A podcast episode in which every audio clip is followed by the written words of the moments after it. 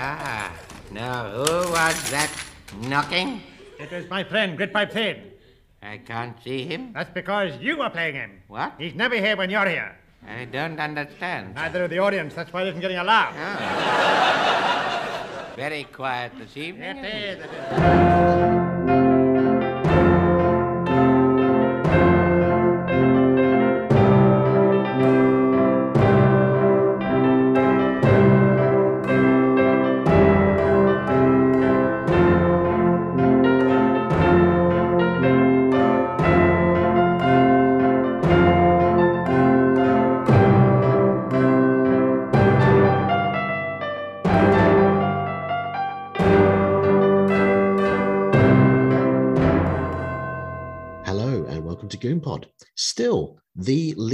Goon related podcast in the world. This week I am joined by uh, Nick Reeve. Nick is the creator of the blog The Seagoon Memoirs, which takes a detailed look at uh, goon shows and goon history. And uh, it started uh, just soon after this podcast started last year, actually. And I began by asking Nick uh, where the idea came from. lockdown hit in 2020 and I uh, suppose I probably like pretty much everybody else going, oh, what am I going to do with my time? I can't, yeah, I can't leave the house. Um, and I was, I revisited a lot of Goon Show recordings that I had, and I had a few books sitting on my bookshelf, and some of which I hadn't read or only half read. So I started reading some of them, and uh, I suddenly decided, like just out of the blue, I thought I should write a book. I should write a book about the Goons. I know quite a lot about the Goons. I was right about that. And I gave about five minutes consideration and I suddenly realized that everybody's written a book about the Goons. Um, so it wasn't particular, I didn't really have an original take on it at all. Hmm. Um, funnily enough, one of the things I did think about doing was a podcast about the Goons. But because I, I love radio and I've done a few podcasts, but it never occurred to me to speak to other people. I just thought to myself, yeah, but no one wants to listen to me waffle on about the Goons. No, no, I won't do that. Um, but uh, so it was really interesting. So probably about the same time you know, so I kind of came across your podcast, and I absolutely love it. I think what you've done with it is is fantastic, and so many uh, interesting people that you've brought on. And Oh, thank you. I mean, I, I when, when I first decided to do the podcast, funny enough, it was just going to be me because I've kind of dabbled in podcasts previously with with friends of mine. Um, but I always thought if I if I do my own podcast, it, it needs to be me and, and another person. But I couldn't really find anyone that wanted to commit to doing it full time with me, you know. So in the end, I thought, damn it, I'll just do it on my own. And then um, uh, one of my former guests, in fact, my first guest, Adam, he he suggested that I just have a different guest every week, which was so simple uh, a concept. But I did think at first, before sort of dipping my toe in the water, I thought, I thought, well, it's going to be really difficult to find a different guest every week. But it's been remarkably easy and, and, Yeah. and gratifying to get so many interesting people. Yeah, I've had a pretty similar experience as well because um, you know th- I've settled on a blog as like, well, I'm going to use it as basically a way of going through the Goon Show and trying to understand all the jokes and references that I didn't get when I was about ten, listening to them. Yeah. Um, so I decided to you know start writing it, and I was I initially decided to do a blog a day, but that quickly became uh, un- unfeasible. Yes. Um, so, uh, but I've you know plodding through the series kind of episode at a time. Um, but then you know I put it out because I've obviously found st- uh, people on Facebook, uh, the Goon Show groups in Facebook. Um, but then Twitter was what kind of uh, you know made it all the more exciting for me because I found all these people like yourself and uh, and um, many many others who are uh, interested in the goons as well. And as I started, you know, putting these blogs out I thought, oh, a few people are reading them. And like, I'd get like 10, 12, 15 clicks. I'd be like, oh, do you know what? I'm quite happy with that. so um, I found a nice, a nice little corner of the internet with people who are interested in the same thing as I am, uh, which is a nice place to be. I'm trying to do them in, in chronological order, but um, also throwing in like stuff on various anniversaries and um, things like that. If always something occurs to me, and I go, actually, do you know what? I'm just going to write about that because having stopped kind of holding myself to the, you know, have to do something every day, it kind of, know, loosens it a little bit and go, oh, yeah, I can, yeah, I'll run through series by series, but actually I can chuck in uh, all sorts of other stuff as well. And Mhm. I really love kind of pulling at different threads. Um, like I think you, you do similar things of like just pulling a thread or pulling a reference and go, oh, where's that? Where does that? Where did that come from? Yes. Um, and uh, you end up kind of going on a, a Wikipedia rabbit hole, or you know, um, British newspaper archives, or uh, leafing through you know seventy-year-old copies of the Radio Times. Yeah. Just- Do you mind me asking, Nick, what age you are, roughly? I am thirty-five. Blimey. Right. So, And I, do you know what? I said that and I said, Am I? Uh, yes, I am 35. so how was it that you came to the Goons then? What was the, the, the, was it a father? Was it a- an uncle or what, what was it? It was my mum, actually. Um, I have many memories of uh, sitting down to dinner with my uh, brother, who's five years younger than me, uh, when we were kids. And I think it was a ploy to keep us quiet when we were um, eating dinner. She'd put on a, a cassette of the Goons, and we sit and listen to them, and we absolutely loved it. We'd be able to like recite, uh, you know, huge swathes of scripts, which, as like a five-year-old and ten-year-old, you know, Yeah. it was a bit, uh, you know, went down a bit oddly in the playground. Um, there were probably a couple of uh, a a couple of references that Mum had to say. Make sure you don't repeat that one in school. Mm, can Um, imagine. yeah. but uh, I remember we absolutely loved the uh, the mysterious punch up the conker. That was our, oh, yeah. favourite. Mhm. Um, Is it because of that sequence? If you know what I mean. yes, I do know what you mean. Um, I think it's it was more just the uh, overall silliness that appealed to us, um, and this idea of someone jumping off a bus and bopping you with a boxing glove and then running off again. Right. um, it was uh, that visual thing was was was really funny. Um, Yeah. I've heard you talk about that sequence, uh, and I totally agree with you. It's held up as the classic Goon sequence, but there are so many others yeah. that are almost illustrate it better. Um, the one that springs to mind for me is in the the Great String Robberies, when he's presented with a piece of string that's got a piece missing, and they have this discussion about whether there's a piece missing from the middle or whether the, there's a piece from each end and someone's cut it in half and moved it apart to make it seem the original length, and how many pieces of string are missing. And yes. Yeah. Yes. I never thought of that. Yeah. Um, th- yeah. The, there are the- countless others. there are. There's every show you could argue has probably got some some little sequence in it that you could clip out and use, and and people know which sequence from the mysterious punch up the conker we are referring to, which I'm not, I'm not going to dignify it by giving it a name, um, but it's sort of been dulled by repetition, I suppose. Funnily enough, as we record this, it is now eight o'clock. Oh, right, move on. Um, Sorry. my my favorite goon show does fluctuate i suppose but i i, I tend to say that my default uh, answer when people say what's your favorite goon show is the white box of great bardfield episode Mm, um yeah. Partly because it's one of the first ones i heard and and i i, I think that you often cleave towards more towards uh, episodes or shows that you, you you you're first sort of discovering in the early days and you're still trying to train your ear to Mm, to understand what's going on. And that was probably the third or fourth goon show that i ever heard. And and just the whole concept of taking snow to the sudan.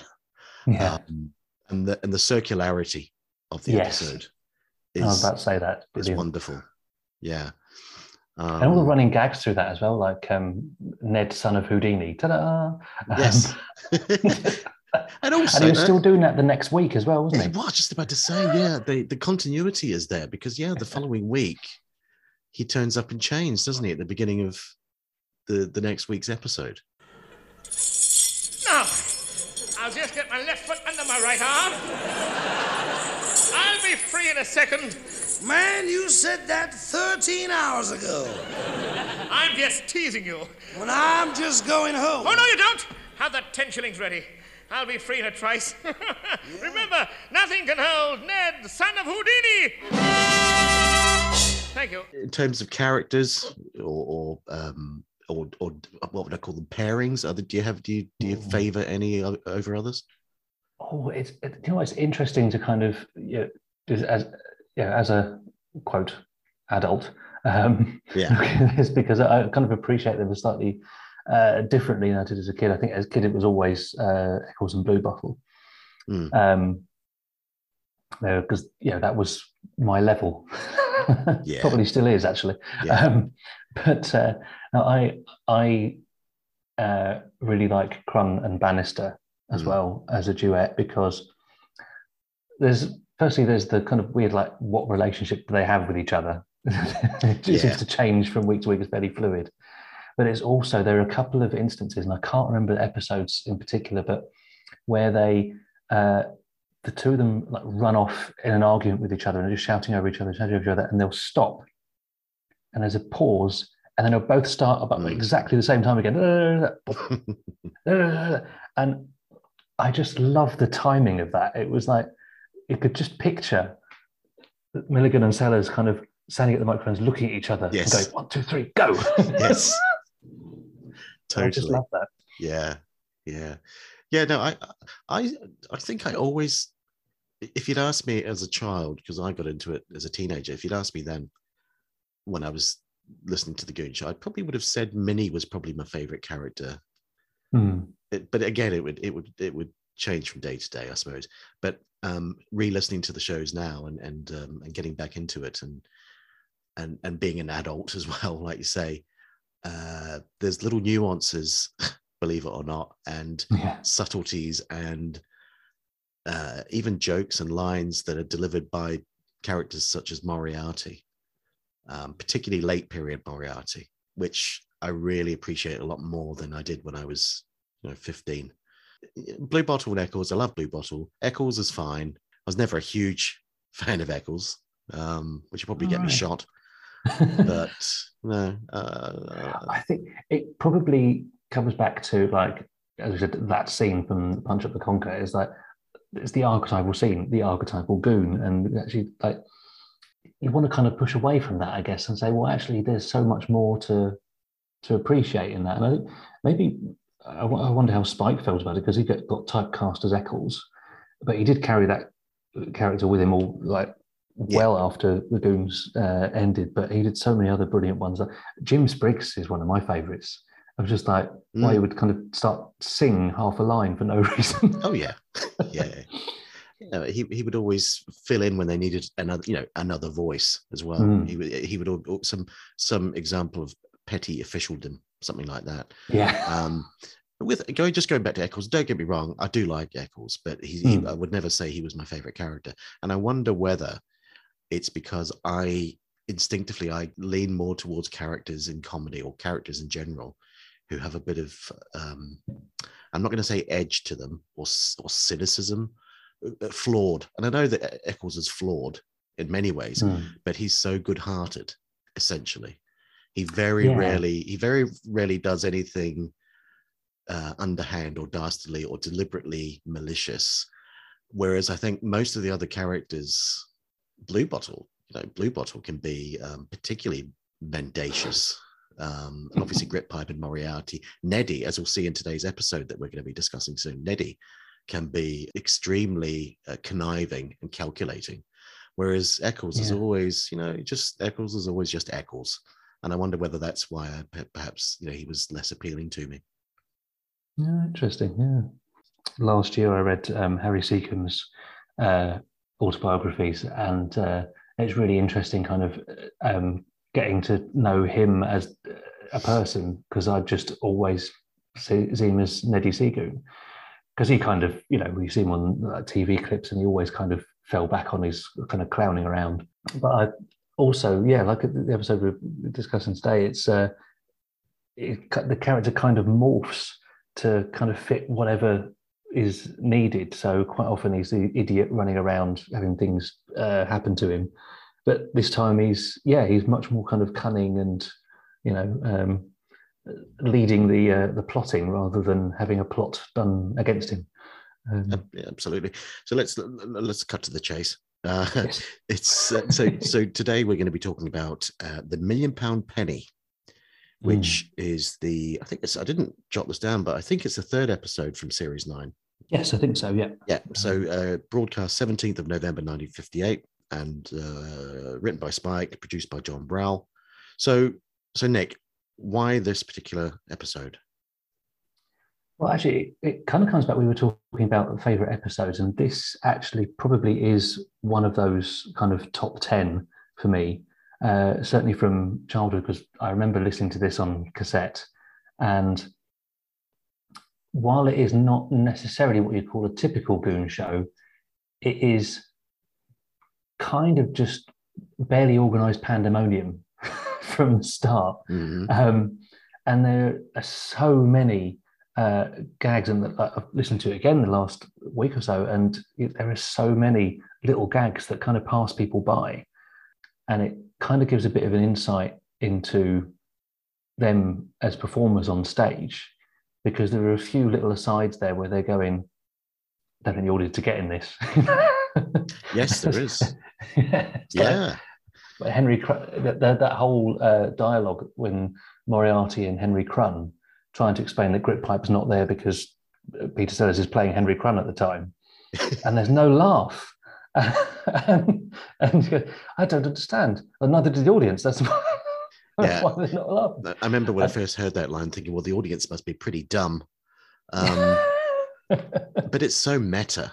I, I think there's been there's been previous shows before this where there's been similar kind of allusions to the fact that you know it's Milligan playing a character or it's Sellers playing a character, but Hmm. that's I think this is possibly the most sort of explicit acknowledgement of that. There's a point where um, Secombe says, What are you listening for? Laughs, Jim. What's the matter with it tonight? You've had it too easy in Australia, Don't give me away. All them boomerangs and all that. yeah. I think he was on tour in Australia over the summer, and had obviously loved it. Um, it is well well documented. He he loved Australia. Yes, Um, but I just love that. Like, you're going to have to try a bit harder. Well, that's the thing, because famously, because he'd Milligan had tried to sort of play hardball with the BBC prior to agreeing a ninth series, and he Hmm. was he was off to Australia after series eight, or at least um, in sort of early early to mid fifty eight. I'm not quite sure of the dates, but he was. Uh, he was off to Oz to Aussie, and um, and uh, uh, yeah, he was he was he had a list of demand. I've, I've detailed this in previous shows. He'd had a list of demands as long as your arm yeah. to the Didn't BBC. he want to bring in?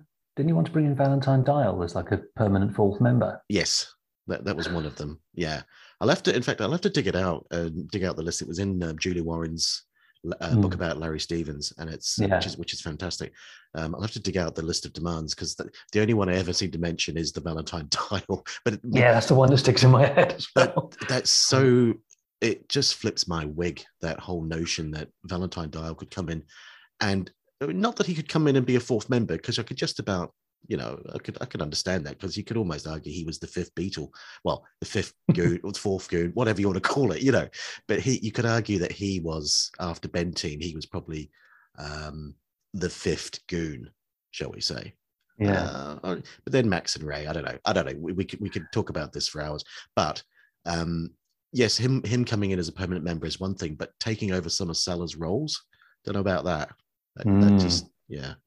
Um, Oh, anyway, do you know what? That actually links to something else that I picked up on this episode. Was there seems to be a little bit of a, I don't know, maybe I'm making this up, but like a bit of a, a, you know, trying to wind Peter Sellers up because there's, uh, giving him the most difficult line of the show in the criminal ventriloquist. I can't say it. yes, yes. when he stumbles over that, and then there's the, um, you know, pointing out that he can't do two voices at once, and Milligan does it twice. I notice he does he switches from Moriarty in a box to Jim Spriggs outside the box, and he does Eccles and Little Jim talking to each Oh, other. Of course he does. Yes, he does. Um, yeah. so I, I wondered whether that was like him showing off a Hmm. little bit. Maybe I'm reading too much into that, but I yeah, I found that interesting. you know that's that's a really good point, which I'd never thought of. Yeah, Eccles and, and Little Jim in particular. Hmm. Stay away from me!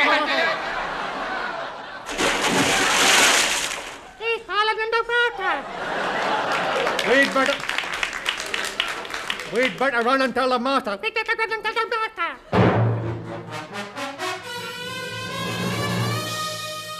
But yeah, so, so Milligan had, had returned from Aus, Australia Uh, and um, like you say, yeah, there's there are there's a couple of references here when Milligan is kind of uh, faux complaining that the audience is not appreciative enough, uh, and he does he's done that quite a bit. I think he did that in um, a recent Goon show that I covered, the season ten, sorry, the series ten, Silver Doubloons episode. Mm. There's kind of a there's at least one little dig at the audience not being you know not clapping or laughing uh, sufficiently hard enough.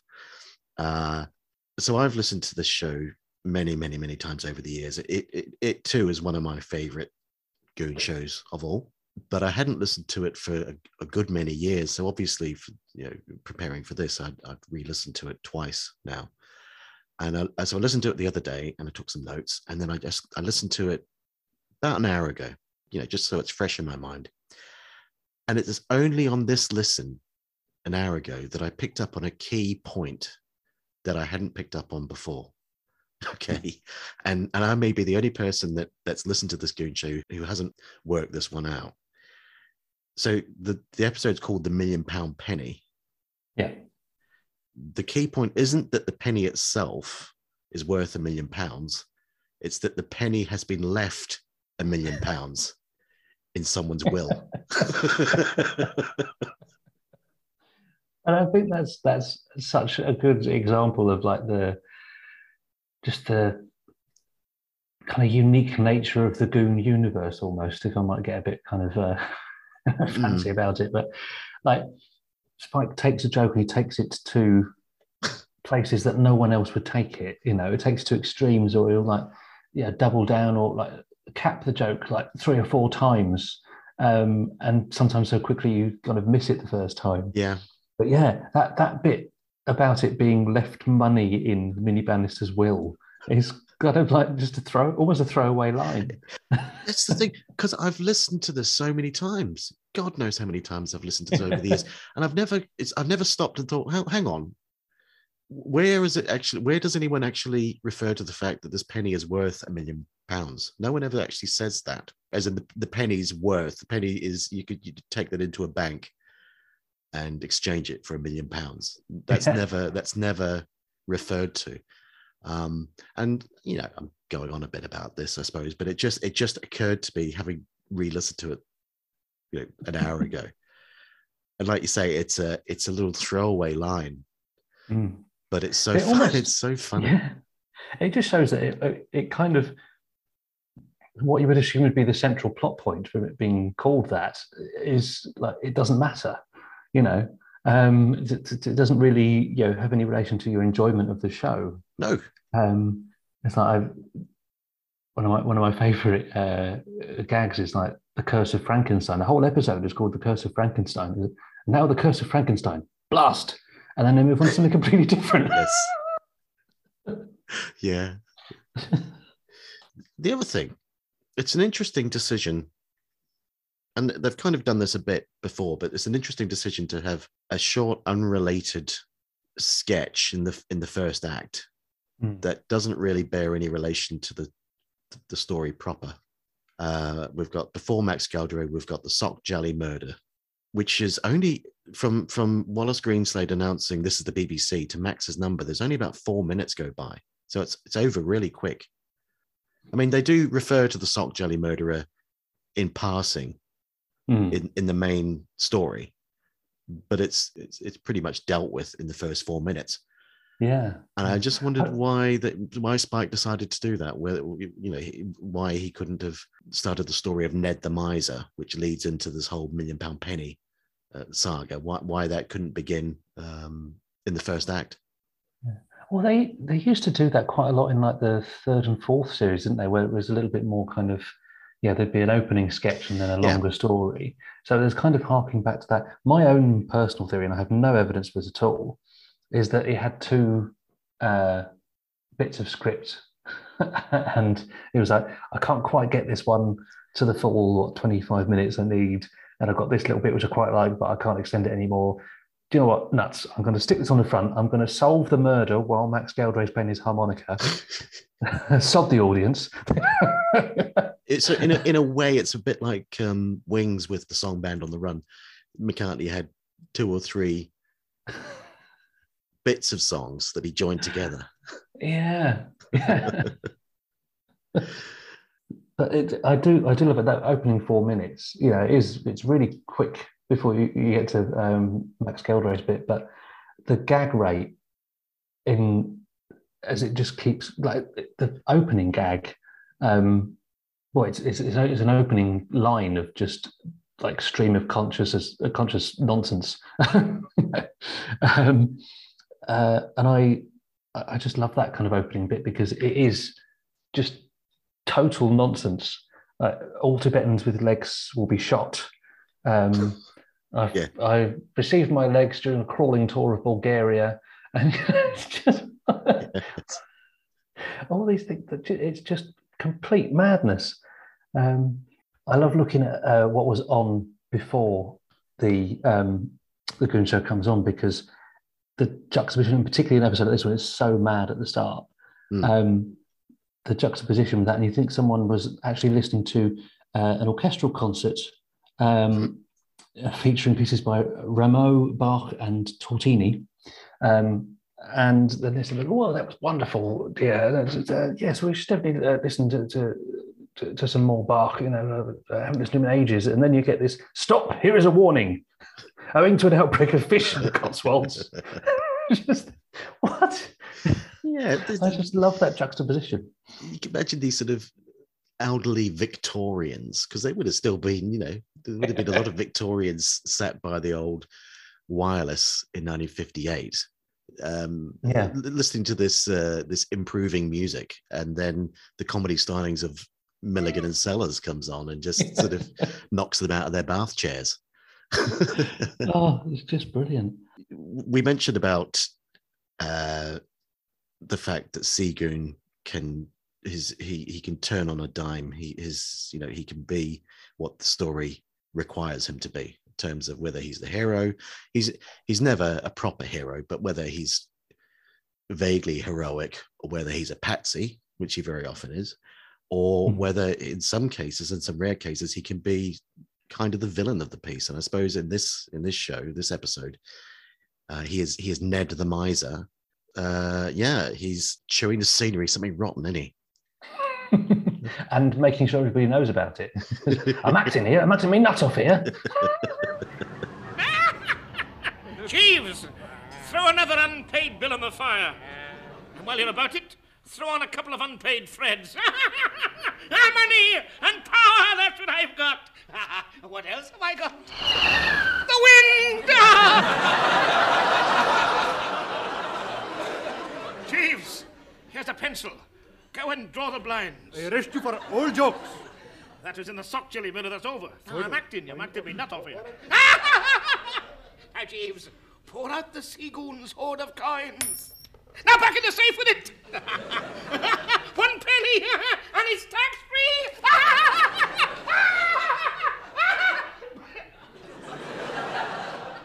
This Greenslade pops up a bit later and says, uh, Mr. Secombe overacts his way to another summer season at Scunthorpe.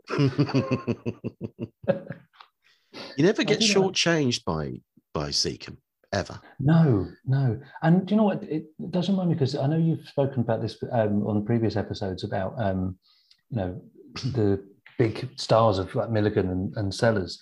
Um, but I always think like at, at the time, Secombe was the big star. Mhm. You know, uh, Sellers was um, you know becoming very well known, but his, you know, his film career was only just uh, beginning.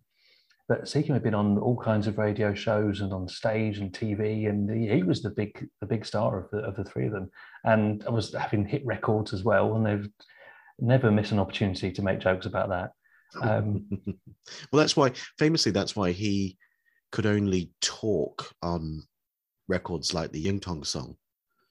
Um, yeah, Seeker was under contract to was it Philips, I think. Um, Yeah. You know, for his fine singing voice, so he was not, you know, he was contractually bound that he could not sing on, you know, another label's records. Um, it's, it's interesting that I've only seen a couple of clips of um, uh, Fred and uh, a show called Fred and Son of Fred, but um, Hmm. so I'll, I, um, that's one of the episodes that uh, of, of uh, Goon Pod that I need to catch up on.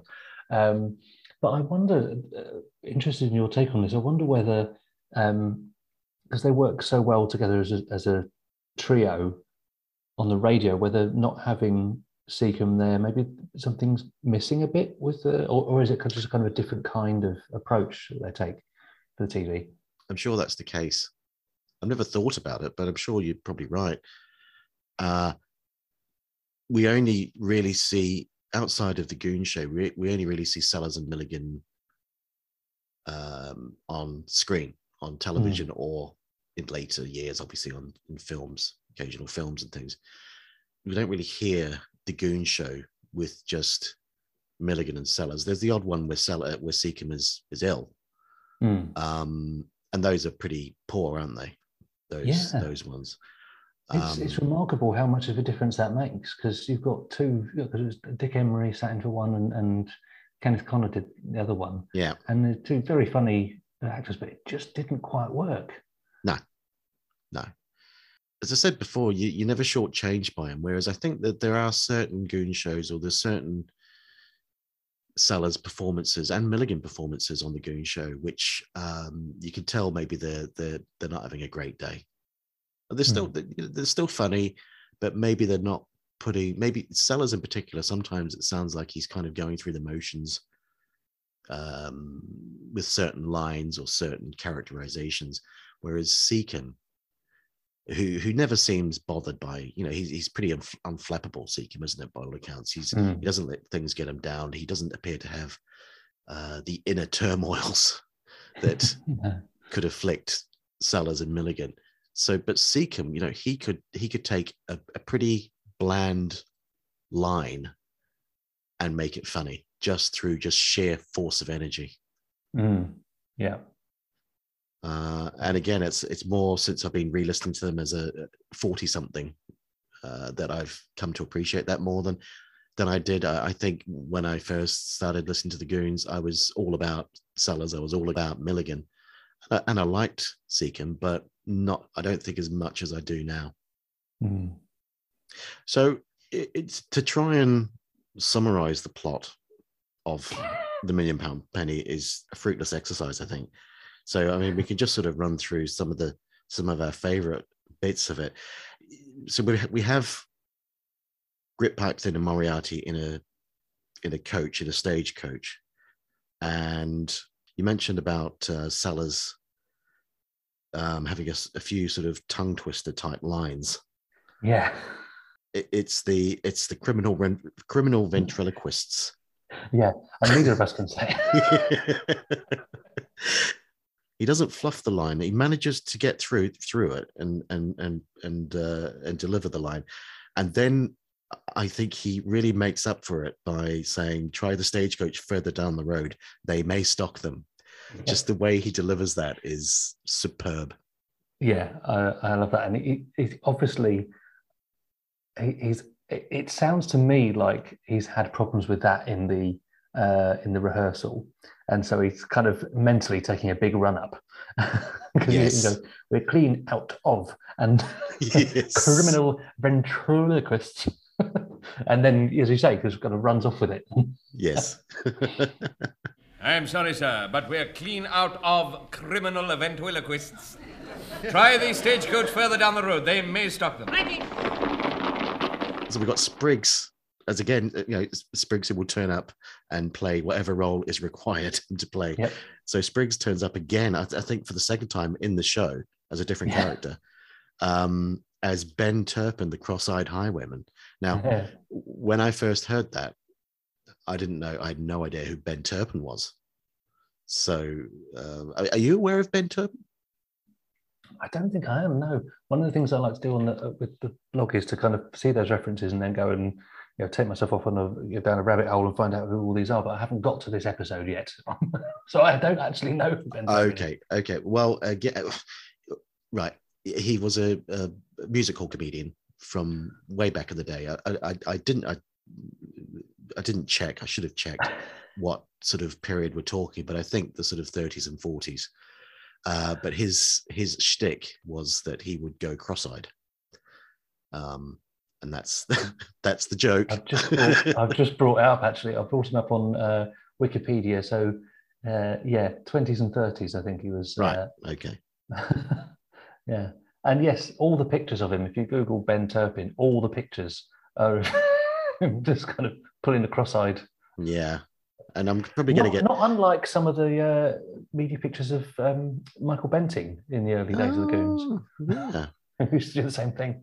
Well, I'm probably going to get some some nasty letters in green ink from people say, "Leave poor Ben Turpin alone. He had a condition or something," you know. But no, I'm pretty sure that he was putting that on.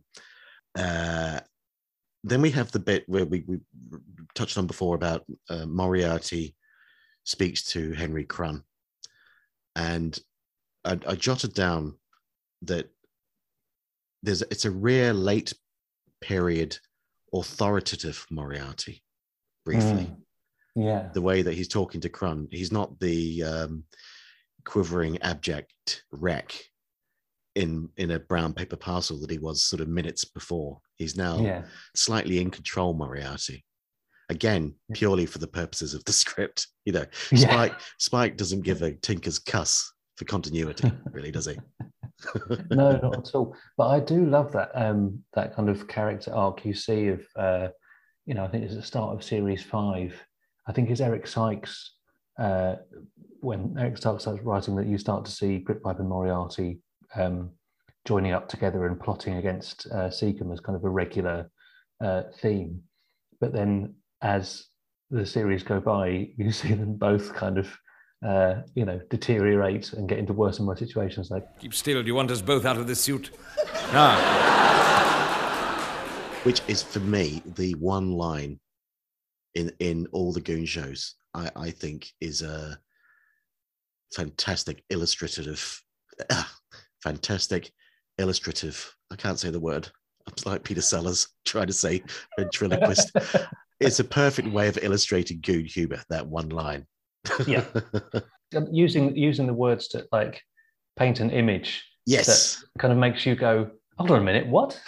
Yes. And actually, another line that that sums it up uh, perfectly is, uh, "I'd like to see him do this on television." yes. Just looking at sort of other notes that I made about this this episode, uh, there's the appearance of Bluebottle. So Bluebottle turns up, unusually not not on his own, but with uh, a group of scouts, a scout troop, um, because a, a long player of Neddy's Groans has entered the top ten. a um, sly dig at uh, whatever Harry Secombe's Yes. single was at the time. Yeah. And this, as they describe it, this band of young stalwarts turn up and um and and Bluebottle is the is the leader of the scout troop. And again, I should have checked. Uh, I- I'm I, I was just getting a real Joyce Grenfell uh, influence here because uh, Bluebottle is addressing the young scouts, and then he breaks off halfway through a speech and says, uh, uh, "Young Sprongly, don't do that," which just made me think of uh, just made me think of a, a Joyce Grenfell routine. Um, I think she was. I think Joyce Grenfell by this point she she will be very very, very well known. She was appearing in uh, those Saint Trinian's films, wasn't she? Things like that. Um, do you know much about Joyce Grenfell? I don't know. I'm just uh, frantically googling. Oh, I keep, I keep forgetting you're 35. Sorry. she used to do a. Uh, she was a, a comedian.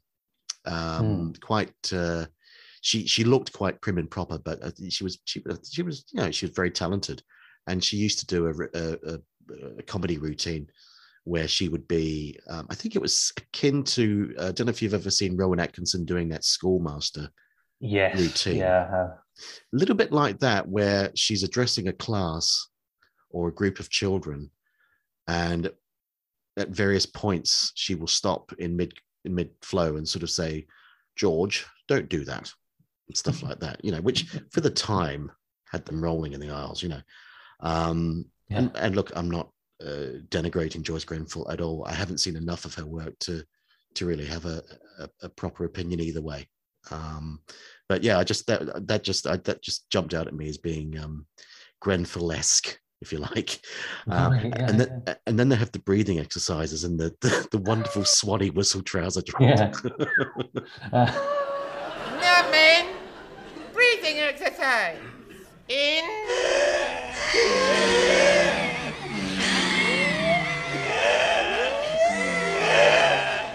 hey, Planton.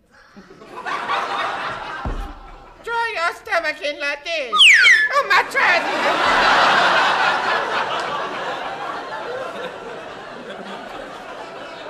oh, my trousers. oh. he's uh, yeah. It's it's one of the uh, few times you hear Bluebottle just having the the stage to himself almost, Mm. um, and like just taking the lead like that. And you know, he's usually he's kind of turning up and you know uh, trying not to get deaded, uh, um, and, and the- and the others are all kind of bossing him about. But it's one of the few times we actually see him in in, in charge. Yeah, and for the purposes of the story, uh, this week Minnie is his grandmother. Yes. Um, and and then turns up. Well, Bloodnok turns up earlier, and and and there's a reference to a Butler's Revenge frying pan, which I can't for the life of me um, get to the bottom of what that is referring to. Now, Oh, at, at first, I thought Butler's Revenge might be. Um, uh, you know the um, what the Butler saw machines that they used to have on Yes. Seaside Piers? And I Yeah. wondered whether it was something related to that, but I've not been able to turn up what that is a reference to. So any um, uh, eagle-eared listeners who can explain that line, uh, very much appreciate it. Yeah. Um, but yeah, so he he turns up and has this this sort of altercation with Eccles, but then he turns up again a little bit later, and um, we have this scene with Bloodnok and Minnie, and they're sort of uh, what's the phrase? Pitching woo at each other. yeah. Yeah. Um, and he th- I just love. I do love that kind of ongoing story of like there is uh, a long romantic history between the two of them. yeah, something has happened in India, I suppose, at some point Yeah. uh, when she was the darling of Roper's Light Horse. Um, and, and then, yeah, so, because there's no real plot, is there? The, the, the, Grytpype and Moriarty want this penny, and I think Neddy wants the penny, and then he contrives to blow up Bloodnok by putting a bomb in his coffee. Are you keeping Keep up? him awake. yeah. Um, there's an explosion, and I guess we're meant to assume that the explosion caused the death of everyone apart from Bluebottle and Eccles. of course, yeah. I like. I, I've written down uh, use of explosions as uh, a way of getting us out out of a narrative dead end. Yes, I wonder whether that was a. 'cause I absolutely. think that's. I think that's happened in more than one Goon show. Oh yeah. Well, the, the, in fact, uh, the last episode um, of this podcast was talking about the last Goon show of all. That more or less ends with a just a not an explosion as well. It, yeah, it does end with an explosion. Yeah. Uh, a wall okay, of noise, a wall of noise and then an explosion. Um, what's is it a, a Deus ex machina? Is that what they call it? There's I can't think of the phrase. I'll have to cut that bit out. and there's there's also there's a line that um where William with it's the sock jelly murders and William says he Hmm.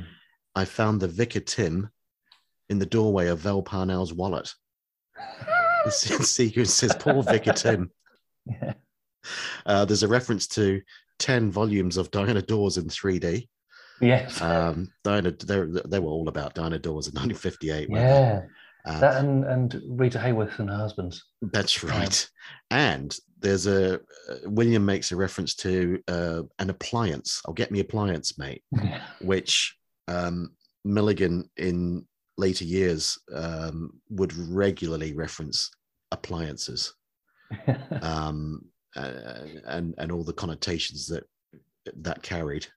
You know, Yeah, I, I like that. He, you know, he does do throw those bits in of like, you know, if you if you understand the reference, then you you you'll laugh. But he also, I've just uh, on the, the day we've recorded this, I've written a blog about uh, the House of Teeth episode okay, where Valentine Dyall's character is Doctor Longdongle. Mm. No, he's not even trying Mm, no, mask. No. but it's there's deniability, isn't there? There's deniability. well, if it's made it past the censors, Yeah. I, I I love the stories they tell about uh, Hugh Jampton as well. That character that they got that past the yes. producer. Producer didn't even realise why everyone was laughing. Yeah. No. Everyone knew. Everyone knew. Um, so the, the the coach that Grytpype and Moriarty are, are riding in is pulled by Hmm. chickens. It turns out. Um, later in uh, again um, the Silver Doubloons, Uh, at one point, the coach is pulled by ducks. Mhm. Um, so again, Milligan liking you know liking to sort of swap out horses for various types of fowl. I Um, think it's that it's it's a it's a kind of an occasional goon show joke, isn't it? That, that um, by kind of series nine, you kind of almost expect that uh, you know in in the goon universe, you know, a, a, a horse and cart is never it's never pulled by a horse. It's going to be a chicken, or it's going to be a I don't know a recording of, of something, or Yes. Well, yeah. Again, though, in, in um, Silver Doubloons, the, the the the ducks later change into horses, or at least they, they they start out as ducks and then they become horses, and then one of the horses gets a puncture, and it's Eccles. there's a bit that I really like um, after after they uh, the bit about you know Henry Crun and Grytpype, which one is uh, Peter Sellers playing, um, when Moriarty is introduced to Seagoon. Who are you? Pretender to the throne of France. You don't look like a king. That's because I'm only pretending. That's all the way of it. Pardon the Steam King, uh, Neddy. He's never been the same since the fall of France. Why not? It fell on me, that's why. Quiet, you steaming idiot. oh, that whole bit is is uh, pure Marx Brothers, I think. That Yeah, yeah, wonderful. He's never been the same since the fall of France. Why not? It fell on me. That's why. yes, it seems obvious that, to me that Milligan absolutely loves that bit because he completely throws himself into the punchline. he sells it. He Yeah, sells it, absolutely. Yeah. yeah, no, that is fantastic. Uh, um, just before we sort of start wrapping up, Nick, because the clock is against us. Um, one thing I do like to ask people is, when you were listening to the the Goons as a child, did you enjoy or did you skip the the musical numbers? Um, I definitely would fast forward through Max Geldray because at the time I didn't really get the harmonica. I'm not sure I fully get it now, um, but I have a bit more of an appreciation for how good a musician uh, he was. Um, and I've read his uh, autobiography as well, which is a fascinating read. Hmm. Um, but I would listen much more to Ray Ellington because you know sometimes his his songs are really funny you know, on on- on their own, and as occasionally they would kind of weave into the uh, the plot bit as well. Um, I've I don't do that anymore, but I definitely fast forwarded through Max Geldray when I, when I was listening as a kid. Yeah, yeah, yeah, yeah. Just wanted to mention as well. Uh, you mentioned um, you've read. Was it Max's autobiography? Yes, Okay. Have you read the Peter Sellers biography by Roger Lewis? is this the uh, the life and death of Peter? Yeah. Sellers, or was it? Yeah, no, I haven't read that yet. I'm I'm a little bit um, you know, when I started, I was picking the books off my bookshelf and thinking, yeah, I'm going to write, so write this blog. I've made a list of all the books I could find and uh, ordered quite a few new ones. So I've read uh, Secombe's autobiographies, I've read Max Geldray's, uh, and obviously um, Julie Warren's book about um, Larry Stephens and a whole bunch of others. That is one that I'm not like, I'm not sure whether I want to read it almost Mhm. because all the bits that I, you know, having watched um, you know documentaries about Sellers and read bits and pieces, like I worry that I'm going to read it and I'm going to end up hating him because wasn't it the one that, that's famously that the author said he really didn't like Peter Sellers and kind of did a bit of a hatchet job on him? Is that the same book? Is it? Um, he may have said something like that. I mean, he went into it as a big Sellers fan because I've um, I, I'm I'm rereading it. I, I was on holiday recently, and I'd, I'd read it back in the '90s when it came out, and I and I wanted to reread it, so I started rereading it, and I'm about third of the way through because it's about thousand odd pages. Yeah, it's hefty, Um, isn't it? Yeah. Um, and it's a very interesting book. I'll, Hmm. I'll, I'll say that, and and entertaining to read. And I wouldn't say it does a hatchet job, but it it does. You know, Sellers doesn't come out of it. And certainly, you know, I'm only I'm only the third of the way through. I'm only sort of still in the Goon Show period in terms of Hmm. the chronology of the book. Um, you know, he's not coming out of it particularly uh, uh, positively, shall we say? Um, but I don't think that Roger Lewis put in anything intentionally maliciously. I think one of his Right. things is with his books is that he tends to um, to Right. put puts, puts in his opinions. You know, he's not the dispassionate biographer by any means. Hmm. Um, but the reason I mention it is is because um, th- through a contact of mine, I was actually I managed to get Roger Lewis's email address.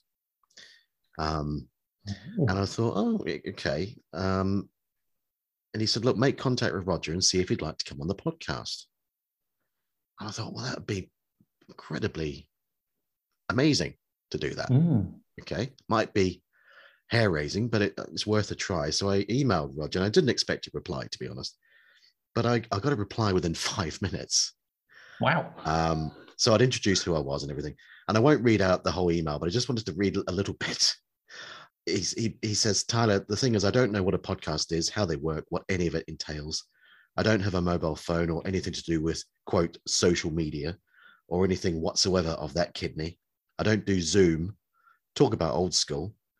He says, by the way, the hardcore goon show, quote, fans always talk against my seller's book, the silly buggers. He doesn't use the word buggers. I've cleaned that up. Um, I wasn't being hagiographic enough. They didn't want to see or hear any analysis of Sellers' dark side, though to my mind, the comic genius was inseparable from his madder, darker side. How could anyone not agree with that? With very best wishes for your mighty endeavors. All the best, Roger. so, That's lovely. Yeah. Yeah. And do you know what? Actually, that really would explain it because you know my uh, you know, um, you know misgivings about reading it probably do come from other Goon Show fans who have read it and gone, "Oh no, he's been mean to Peter Sellers," or you know, I, I, that, it probably comes from that. So I think I will probably read it now. Then. yeah, I'm, I'm keen not to make this podcast just um, a love in. Uh, but at the same time, I'm not just going to be unduly critical either. I, I've tried to Hmm. be honest with myself, honest in terms of how I feel about things and and how guests feel about things. I want I encourage Yeah. guests to be open as well. Um, but yeah, I just I just wanted to to, to shoehorn that in. So uh, thank you for giving me that That's opportunity. Yeah.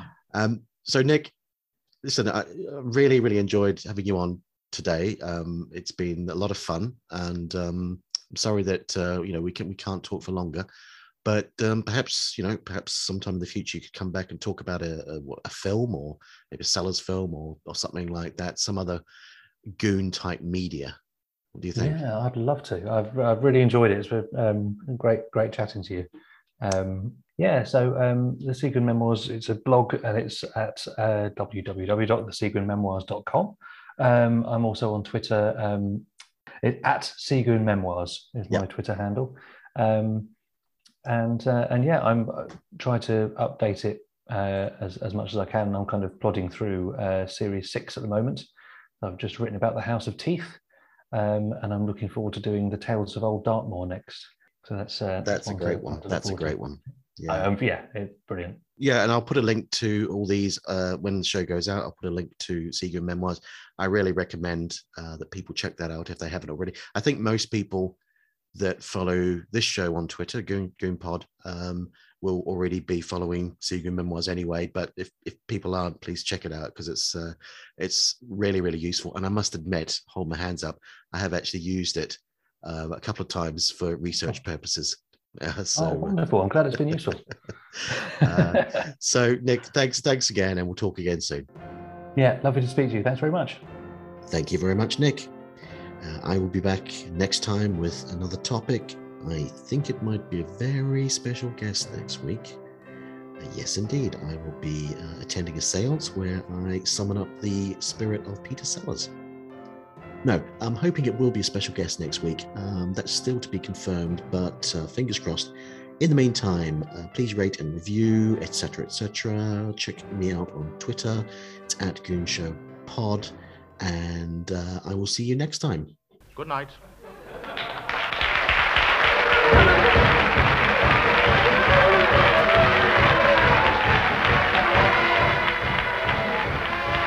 The Goon Show, which was recorded, was produced by John Browell. Peter Sellers is now appearing in Brouhaha at the Aldwych Theatre, London, and Harry Secombe in Large as Life at the London Palladium.